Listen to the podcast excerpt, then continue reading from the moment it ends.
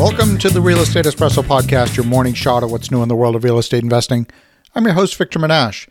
Today's another AMA episode, that is, Ask Me Anything.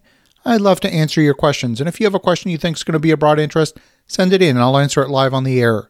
Send your questions to Victor at victorjm.com. That's Victor at victorjm.com. This question comes from Collins. I'm purchasing eight acres of wetlands. Many people don't know the difference between flood zones and wetlands which limits the amount of people with whom one can actually discuss options. Some of the specifics of the deal. The entire site is designated as wetlands, although I have an approved permit from the Army Corps of Engineers for a fill pad and a building. This is not a city approved building permit.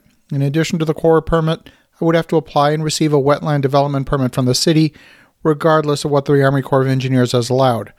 City requires a 2 to 1 mitigation ratio, that is, 2 square feet of mitigation credit for each 1 square foot of wetland filled. The city also requires undisturbed wetlands to remain in the natural wetland state, so the yard surrounding the building would have to be natural. This means no topsoil and sod is allowed for a manicured lawn, and the only plants or landscaping allowed would have to be wetland species, plants, and trees. No invasive species or non native wetland landscaping would be permitted. My question is what are some of the creative ways to use or leverage wetlands? Perhaps borrowing against the land as collateral, or should I dig in for the long haul and seek mitigations in order to develop? Well, Collins, this is a great question. The question of land value is one that varies widely based on the designation of the land. In my experience, land increases in monetary value only when it's got development potential. Land that is zoned rural or agricultural or has got an environmental protection designation is worth very little. You could have the exact same land zoned for residential that could sell for say 800,000 an acre that exact same land, zoned agricultural or environmentally protected, might be valued at no more than 4000 an acre. We're talking about a 20-fold increase in value. It's a big difference. Wetland mitigation is a designation worth getting on a property. You're correct, in some cases, a property with a wetland designation doesn't necessarily mean it's not suitable for development. For example, it might mean that the water table is simply buried to a shallow depth beneath the surface.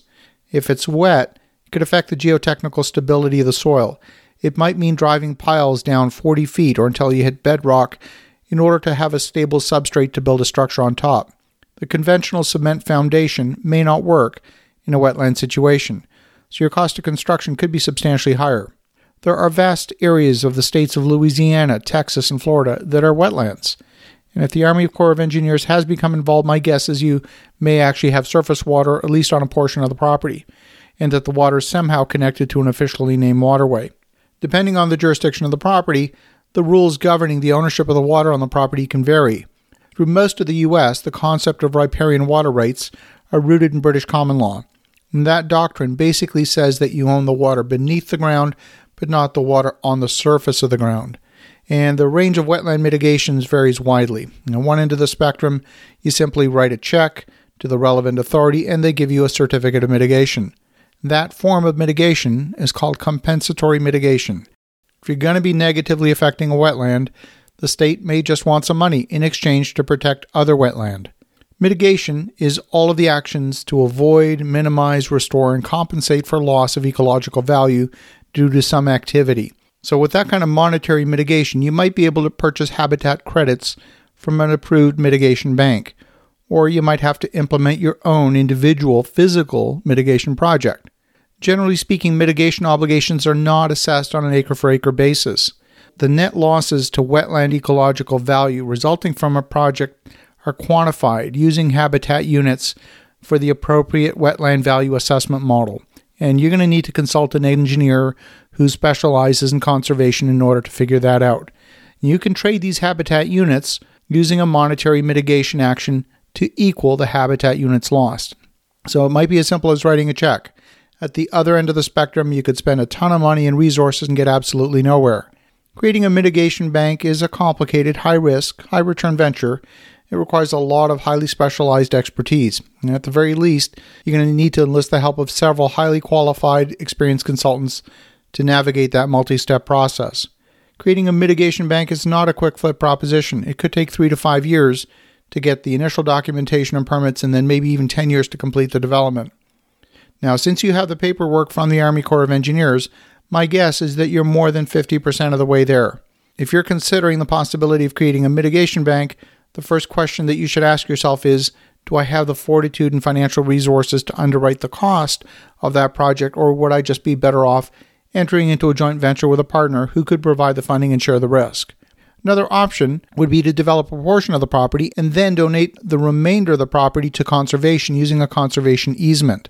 The tax benefits of a conservation easement could be substantial since the value of the land for tax purposes might be assessed at its highest and best use rather than just what you paid for it at cost.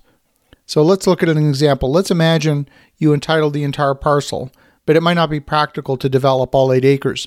If the land has real conservation value, you might develop, say, four acres and then donate the remaining four acres to conservation.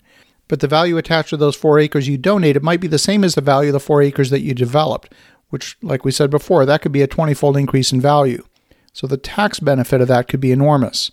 Now, this, of course, is a huge question with a lot of nuances and lots of possibilities and a lot of pitfalls. My recommendation is that before you go firm on your offer to purchase, consult a competent wetland consultant and a conservation easement consultant, get a real sense of what you're going to be facing in terms of both time and money in the road ahead. My advice to you is if you're going to get involved in mitigating wetlands, make a decision to go through and see it for the long haul right through to the very end, or don't get involved at all. Doing it halfway is not going to get you where you want to be. I want to thank you, Collins, for a great question. And for the listeners at home, as you think about that, have an awesome rest of your day. Go make some great things happen. We'll talk to you again tomorrow.